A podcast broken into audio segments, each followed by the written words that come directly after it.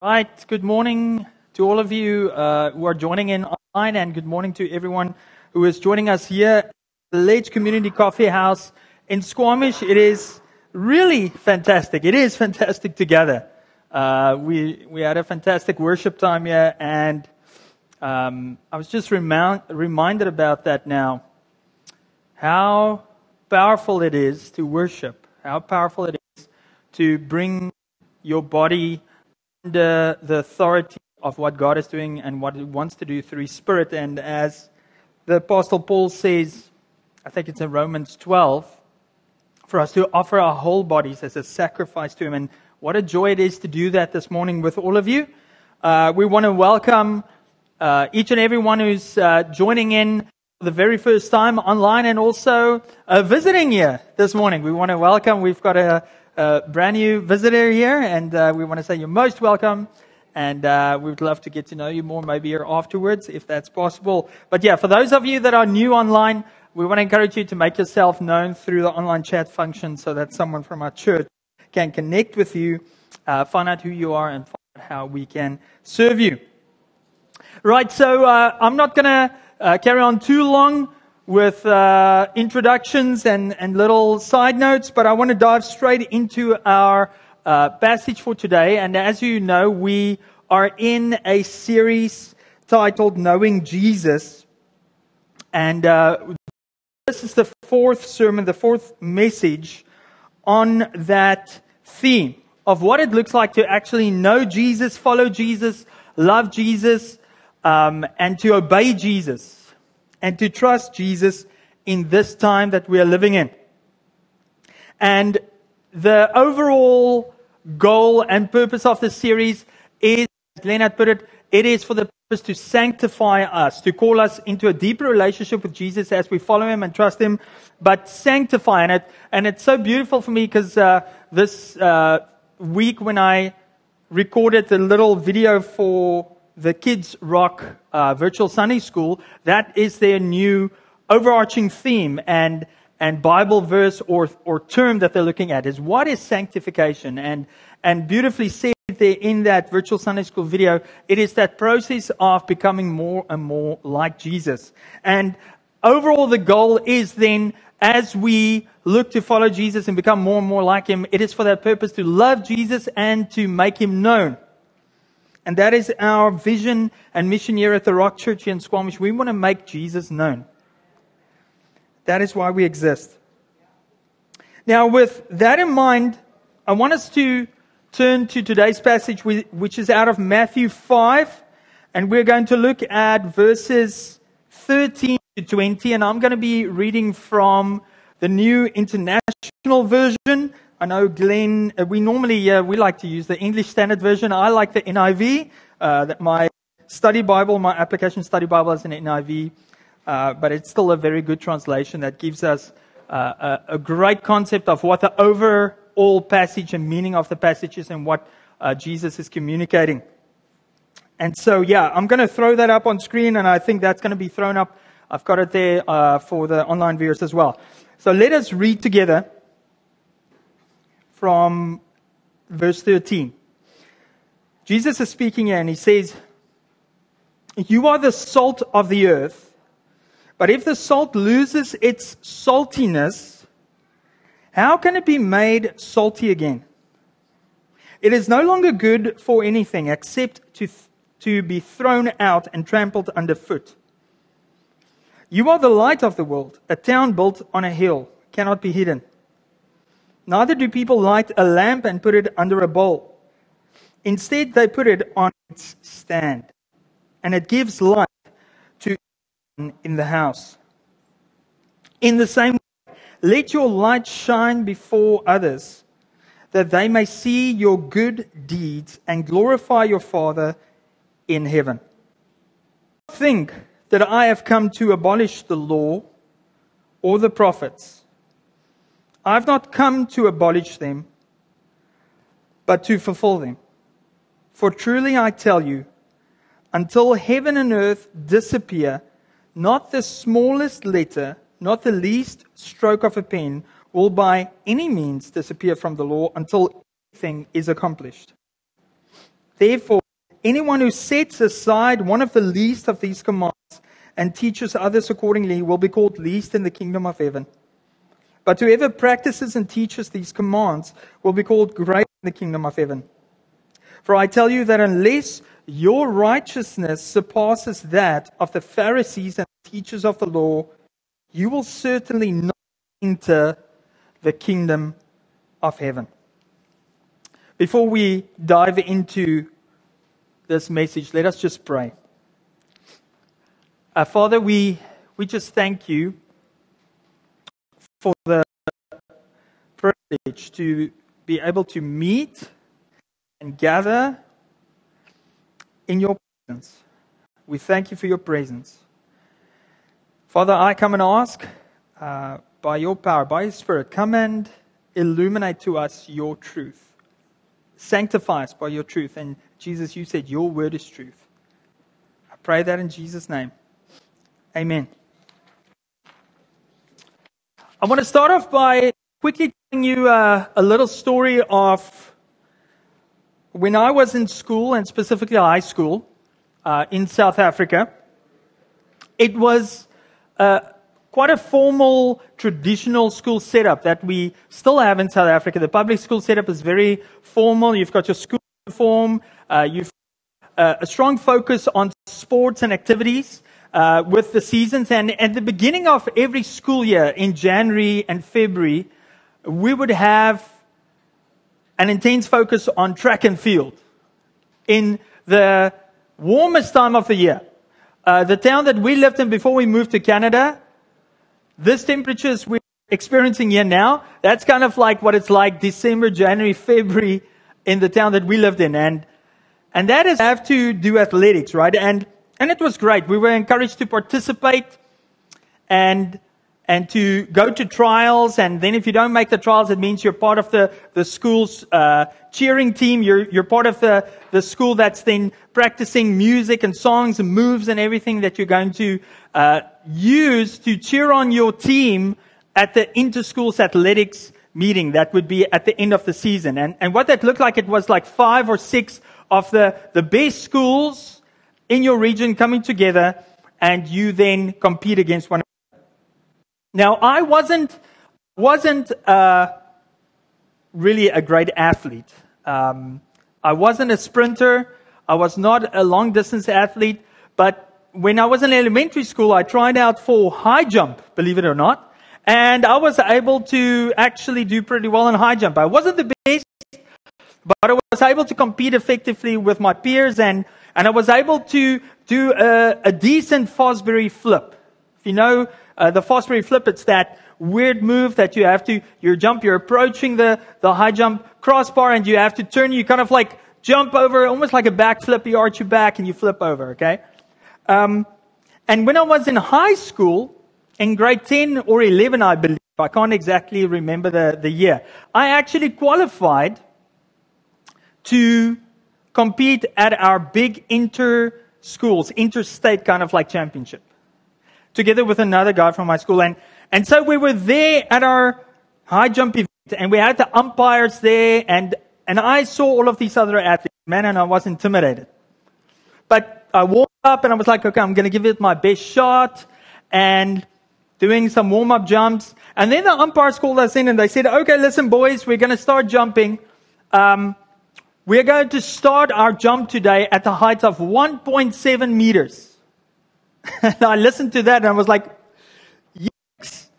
The highest I'd ever jumped was something like 1. Oh, is that not working? Oh, okay. Here we go. Sorry, apologies. Let's see if this works. Taste one, two. Taste, taste one, two. Is that working now?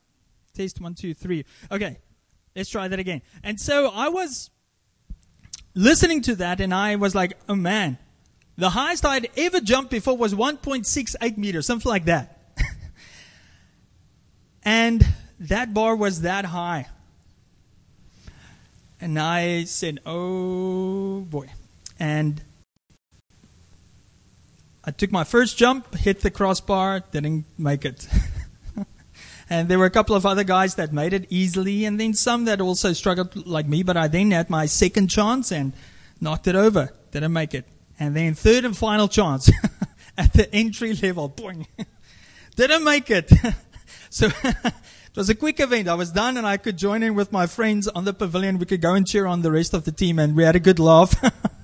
Because Rudy couldn't even make the first jump. Okay. Now, why do I share that with you this morning? Uh, the reason is I want to suggest to us that many of us in our walk with Jesus and becoming more and more like Him, we can sometimes get quite discouraged and overwhelmed. Just like setting up for that jump that I had to make, that we feel that, you know, in this relationship with Jesus, the requirements of Jesus, the, the standard of Jesus, what He is calling me for and, and His Word, it is just too high. It feels like, man, how, how can I ever live up to this expect? And especially in this current cultural moment and, and milieu that we're living in, where there is such pressure, right? There is such pressure to say, listen, but that is absurd, the kind of like standard that you want to live to as a, as a, as a Christian with regards to various aspects that are hot topics now in our culture. And then what can happen many times to us, and that is, this has happened to me lots of times before, is I stumble and I fall, and, and I'm trying then out of my own flesh and out of my own works to still, I want to hit that crossbar and I knock it over. And what Satan loves to then do is to come and whisper in your ear that doubt whether or not you are truly Jesus, Jesus' child, uh, whether or not this is worthwhile to really follow Jesus, if it's that hard. And what he likes to do is to come and mess with our minds about our identity, who we are. He creates fear, or he creates, what's that acronym FUD? Fear, uncertainty, and doubt. You don't know that acronym FUD, it's a very popular acronym at the moment, like FOMO. But the, Satan comes and f- spreads FUD fear, uncertainty, and doubt within us about who we truly are as God's chosen people, as His church. And He lies to us and He makes us feel that we're not good enough. And so, what we then get caught up in is we try and then work at our salvation by works. We want to prove, hey, listen, I'm good enough. And we do it from a place of trying to, we, we try and attain God's affirmation instead of the opposite, instead of actually understanding that He affirms us already as His children when we put our faith in Him without us having to jump that bar, without us having to do a Fosbury flip to get over. But we're going to get to that at the end as to why that is possible, why it's possible for us to be affirmed by God, even though we don't have to cross that bar. Now, let's look at Matthew 5, verses 13 to 20 quickly here, and then I'm going to um, explain what I see happening here with Jesus' teaching. Verse 13 You are the salt of the earth, Jesus says. But if the salt loses its saltiness, how can it be made salty again? It is no longer good for anything except to be thrown out and trampled underfoot. You are the light of the world. A town built on a hill cannot be hidden. Neither do people light a lamp and put it under a bowl. Instead, uh, they put it on its stand, and it gives light to everyone in the house. In the same way, let your light shine before others that they may see your good deeds and glorify your Father in heaven. This section here in Matthew 5 is, of course, just after Jesus preaches the Beatitudes. And if you go just before that and you look at chapter 4, you see how Jesus was led into the wilderness to be tempted by Satan, yet never sinned. And then he starts his, his ministry and calls his disciples. But at the end of chapter 4, just before this Sermon on the Mount, it says that large crowds, thousands of people were following him, and he was healing the sick. He was making the blind see, the deaf hear, all of these messianic miracles. And it says then at the beginning of chapter 5 that when Jesus saw the crowds, he was actually on a mountainside and his disciples came to him, but he saw the crowds and then he started teaching them. In other words, his disciples. It first focuses on the fact that he is looking to speak to his disciples, even though there are many crowds, many people around. In, in Luke 6, we also see that it says, Jesus, looking at his disciples, started teaching them. So I want to suggest that even though there were many listening to the Sermon on the Mount, first and foremost, his priority was for those he had chosen. He chose his disciples and he says this to them. He's speaking to them.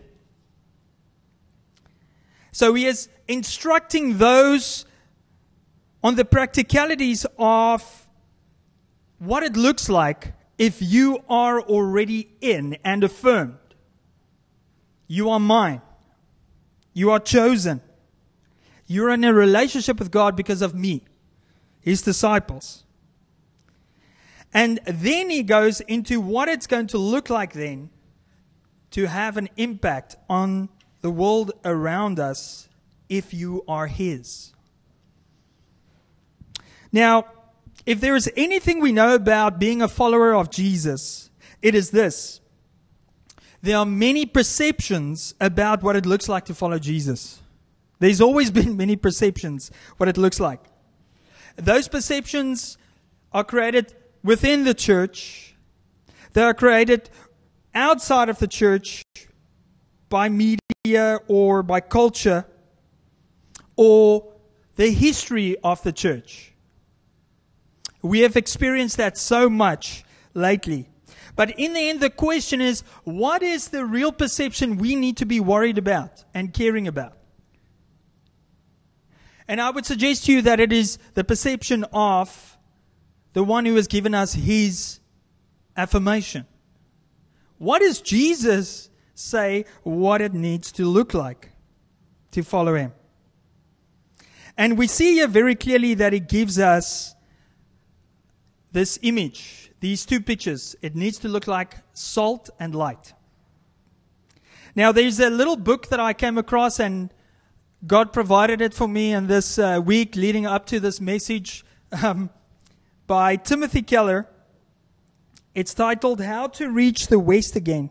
I would really recommend it to you. It's a quick read, maybe an hour. I got the audio version of it and the e-book version, and I was listening to it and reading it. And in it, he reflects on how the church have, over the course of the, its existence of the last 2,000 years, how we have lived out this calling to be salt and light. And he quotes a professor of religion and culture and social theory at the University of Virginia. His name is James Hunter.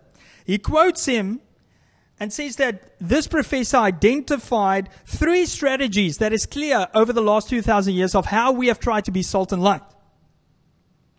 The first one is that the church has tried to be super defensive from or against culture.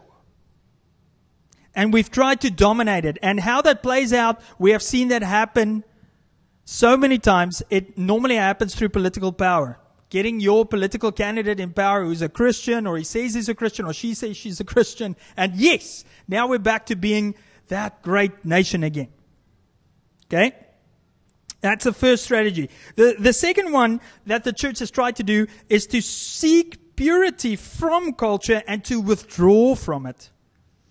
We saw that in the early church, as soon as the church became the imperial church as a result of the conversion of Constantine in the Roman Empire, there were many people that saw big trouble coming and what did they do? They detracted from culture. They went and they started the monastic church, which had its purpose and its good things, but they detracted. Go and live somewhere secluded, Let's stay away from the culture. It's evil.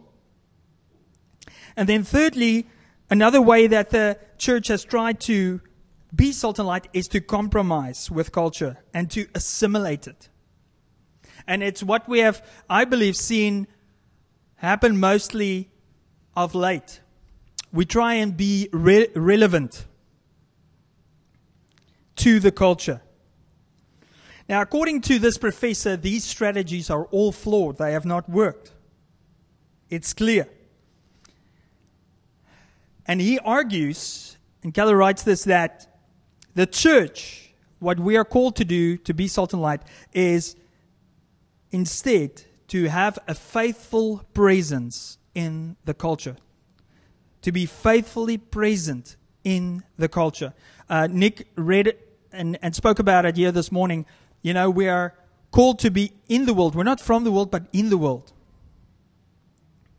And so for me, it is then very fitting that Jesus teaches his disciples here, those that he affirms and has called, that the way in which they will need to conduct themselves in the world is to be salt and light. It is used as this image, firstly, salt as a spice, giving flavor and taste to food, and specifically meat. If you know me by now, you know as a South African, I love to barbecue or braai, as we, we call it. But listen, there's nothing worse than, than having a piece of steak that's been barbecued and it's got zero spice, zero salt on it. It's terrible. Like, you can't eat it. Even if you put ketchup on, it, it's really bad. Okay? It tastes horrible. But not only that, salt gives us the flavor of, of what we're eating and brings out that taste, but of course, salt also represents preservation. It, it represents a mineral or a spice that is used to preserve meat, especially meat.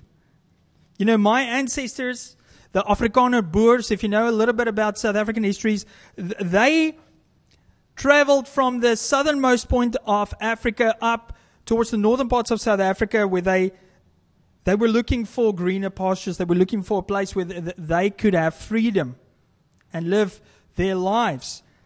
And in order to do that, they, they had to survive by hunting and then taking that meat and preserving it. And, and so came the tradition to create what is called the South African version of beef jerky. It's just um, a million times better than jerky, right? Uh, biltong.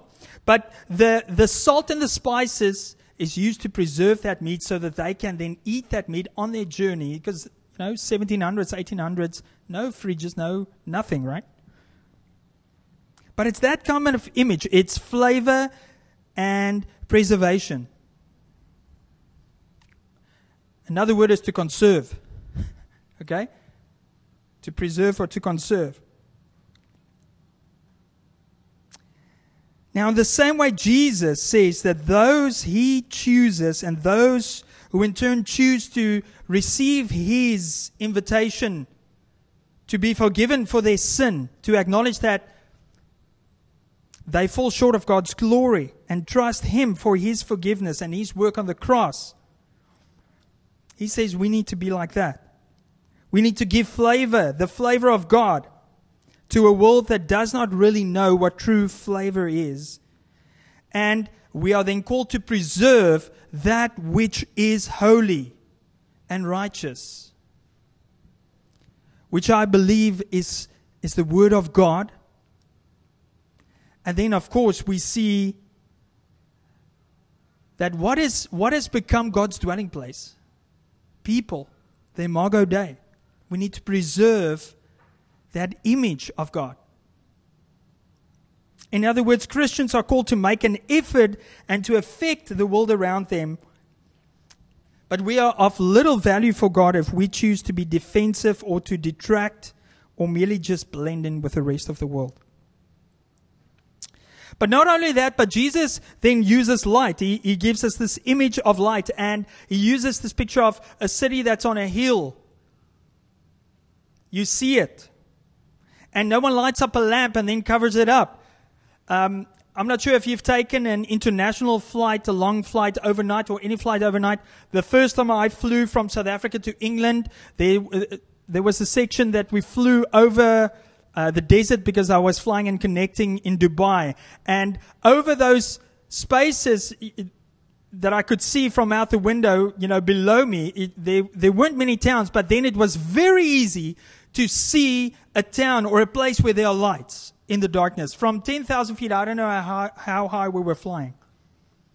But it's that picture. It's, it's, we are that city on a hill. We're supposed to be seen.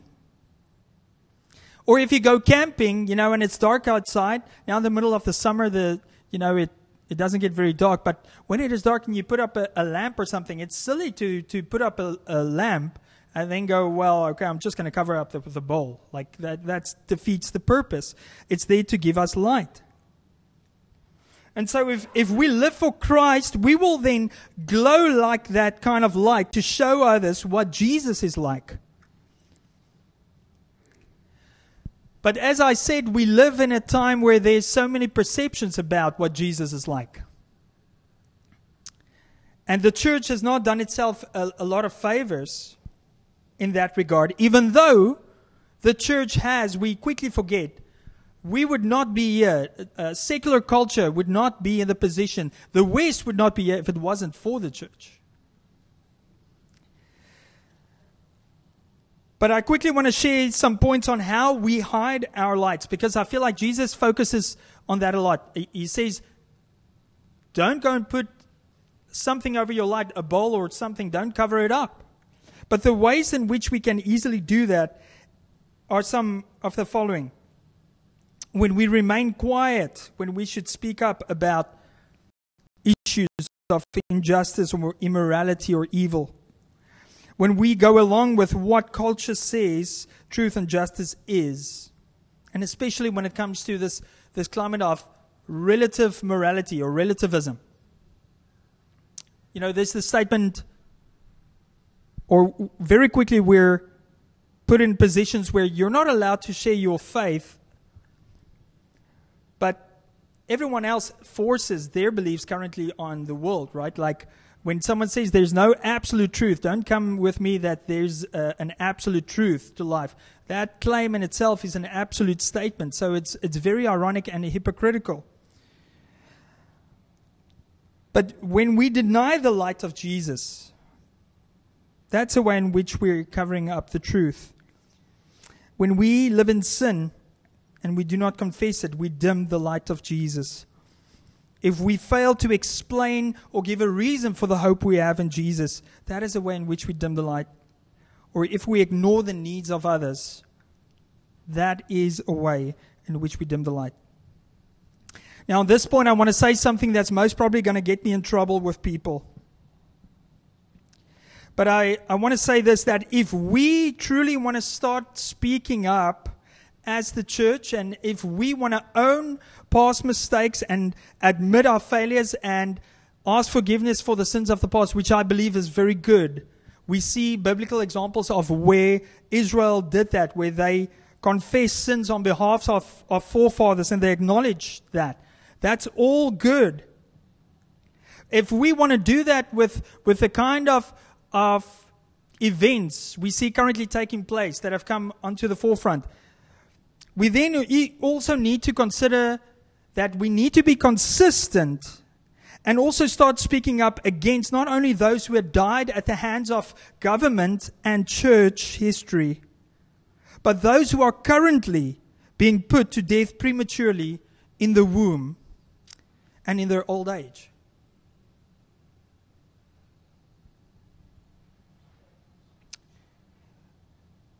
If we want to really rise up, then we need to be consistent as a church. Because then I believe it's not about just speaking up against that, but then, as the church, be the light to say, but there is grace and forgiveness. That there is forgiveness for those who seek God and repent of their sins and repent of these acts. But as a result, we do experience that as the church, we are struggling to shine a light because overall we have lost our voice in these matters. I don't have it up there on screen, but Proverbs 31, verse 8 says this Speak up for those who cannot speak for themselves, for the rights of all who are destitute.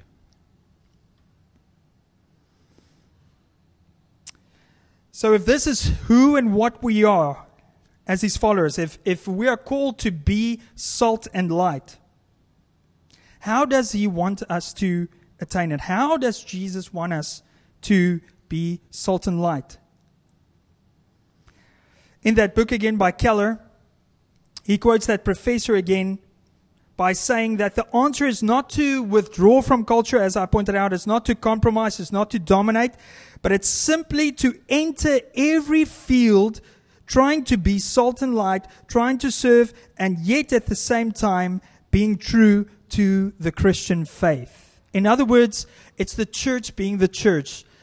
It's not just coming to a place once a week or in a community group together. That's part of your worship. But overall, it is about the individual Christian in your place of work, in your sphere of influence, to go and be faithful to Jesus. How can we be faithful? Well, Professor Hunter believes that it means to stay true to the Bible, but to be present in the culture. And I believe that is what Jesus then alludes to in this other section. Verses 17 to 18. Let's have a look. Do not think that I've come to abolish the law or the prophets. I've not come to abolish them, but to fulfill them. For truly I tell you, until heaven and earth disappear, not the smallest letter, not the least stroke of a pen will by any means disappear from the law until everything is accomplished. Therefore, anyone who sets aside one of the least or one of the least of these commands and teaches others accordingly will be called least in the kingdom of heaven. But whoever practices and teaches these commands will be called great in the kingdom of heaven. For I tell you that unless your righteousness surpasses that of the Pharisees and the teachers of the law, you will certainly not enter the kingdom of heaven. So, what we see here is that Jesus gives his disciples a clear indication of how they will be able to be that flavor, that salt of Christ in the world, and how they will be able to preserve that what is holy and make an impact. It's interesting that Jesus follows up that section on salt and light and about our good works in front of others so that they may glorify God with this statement about the law and the prophets. In other words, the whole Old Testament that will not disappear until heaven and earth disappears. In other words, it's, it's an apocalyptic claim. It's eschatological. In other words, in plain words, it's an end time kind of statement, right? It's like until the end times, until I return or the end of the earth, the whole word of God will still be there. Now, what does he mean by this? Well, we know that God's law, the Old Testament, and specifically in the Torah, the first five books, there were three distinct laws or th- uh, three categories. You had ceremonial laws, you had civil laws, and you had God's moral laws. And what Jesus is referring to here is specifically God's moral law and standards that will not pass away or not be added to by Him until the final day, until that final day of judgment. This is exactly the sentiment of the Apostle Paul in 2 Timothy 3, verse 16 to 17, that he says, All scripture is God breathed and is useful for teaching, rebuking, correcting, and training in righteousness, so that the servant of God may be thoroughly equipped for every good work. When Paul is writing here all of scripture, he's talking about they canonized the Old Testament according to the Jewish tradition. They didn't have a New Testament yet at that stage. Now, why is this important? It's important for us to understand this. Many people have a misconception about what Jesus' standard for living is. Many people misinterpret Jesus' treatment and love for sinners to mean that he affirms them in their current lifestyle that they live in. And what I mean by that is, is that many people look at the way that Jesus, for example, treats the woman that was brought before him by the Pharisees in John 8, the woman caught in adultery. And they say, but look, look at how Jesus treats her. But they don't read the whole story because Jesus asks her in the end, after he says, Listen, he without sin cast the first stone. After all of them disappear, he asks her, So was there no one to condemn you? And she says, No. And he says, I also don't condemn you, even though he could. And then he calls her to a higher standard. He says, Go and sin no more. Live a life free from the sin. It's the same with in John 5 when Jesus heals a uh, paralytic man at the, the pool of Bethesda. He heals him, but then later on, when he finds him again, he says, Look, you are well. Go now and sin no more. So, in other words, yes, Jesus has this love and compassion to reach out to those who are not in relationship with him, but he calls them then when he affirms them to this higher standing. So he shows us what true compassion, grace, and forgiveness looks like. But it is based on a moral standard for living that, will, that still comes from God's law. And knowing that God's final judgment and reckoning with the world will be based on that standard. That is God's standard. And so, what Jesus is doing here is calling out the hypocrisy of the Pharisees and the teachers of the law, the experts. They were the ones who were detracting from God's law. They were the ones that were divorcing their wives, for example, so that they could satisfy the lusts of their hearts, so that they could get other women, for example. And we see Jesus emphasizes the fact that it is not just about teaching what God's standard is, but it is about practicing it. And Jesus emphasized this many times. If you truly are my disciples, you will keep my commands.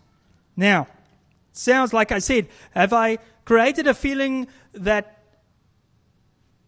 kind of like is that feeling I had doing that, looking at that high, high jump bar? it's like, oh man, this is impossible. Well, that's kind of like the implications, right? It is. It is, it is not possible for us, out of our own strength, to make that jump. We cannot reach that. We fall short of that every time. And so we now we can get confused because does Jesus actually mean to say that in order for someone to enter the kingdom of God, the that, in other words, to be a, in relationship with Him and to be with Him for eternity, that they need to do a better job or work harder at keeping God's moral law more than the most scrupulous law keepers of the day, the Pharisees, the law keepers. Is that what Jesus is saying? I want to conclude by bringing you back to my story, the high jump story. I believe what Jesus is saying is this that yes, if we were to look at God's requirement for holiness and right living in relationship with Him in this life as attainable through clearing the bar in a high jump competition, then that bar is infinitely high. Infinitely. No one can clear that bar. But that is why Jesus came. In order that we would not have to make that jump but that He would do the Fosbury flip for us. That He is the one that takes the stand and say, okay, I'm going to live this life perfectly. I'm going to cross that bar and fulfill the righteous requirement of God, the, the standard that God has for mankind, because Jesus was 100% man. Even though 100% God, he was man. And, and so by doing that, it's kind of like him going over that infinity bar. It's like we don't even see it. It's that high. And he flops over to the other side and he says, Follow me. Any jumpers that want to follow me, come. You've, you're affirmed. You're in. Umpires, those, those there. And, and it's as if God, the Father, is there and he is the umpire. And he's like, Well, who wants to be in? Who wants to join? Jesus has done the jump for you. But you see, He does it so that we can have a relationship with Him and then trust in Him continually to live by His Spirit and still in our process of growing in His image and likeness that yes, we acknowledge, Lord, we will always fall short, but you have crossed that bar for me, and I can come back to Him every time that I do try out of my own strength, and I can acknowledge and say, Jesus, forgive me. Thank you that you're a loving Father. Thank you that you're a loving God. Thank you that I can be renewed by your Spirit. And then, by Spirit, we live that out in humility in front of the world. And that is what I believe what Jesus said in the end. This is how they would know that you are my disciples for your love for one another. And that love is that standard of how many times do I need to forgive my brother or sister? Jesus said. Was that seven times 70 or is it 70 times 70? The point is infinitely. So many times. That is God's calling on us. That is salt and light.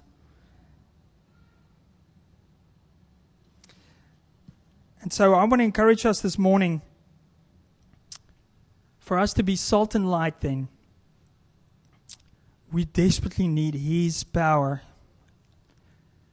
to renew us, His Spirit to renew us. And then by His Spirit, we need to preserve what is holy and righteous and, and trust His Word. His Word is good, His ways are good. He is faithful.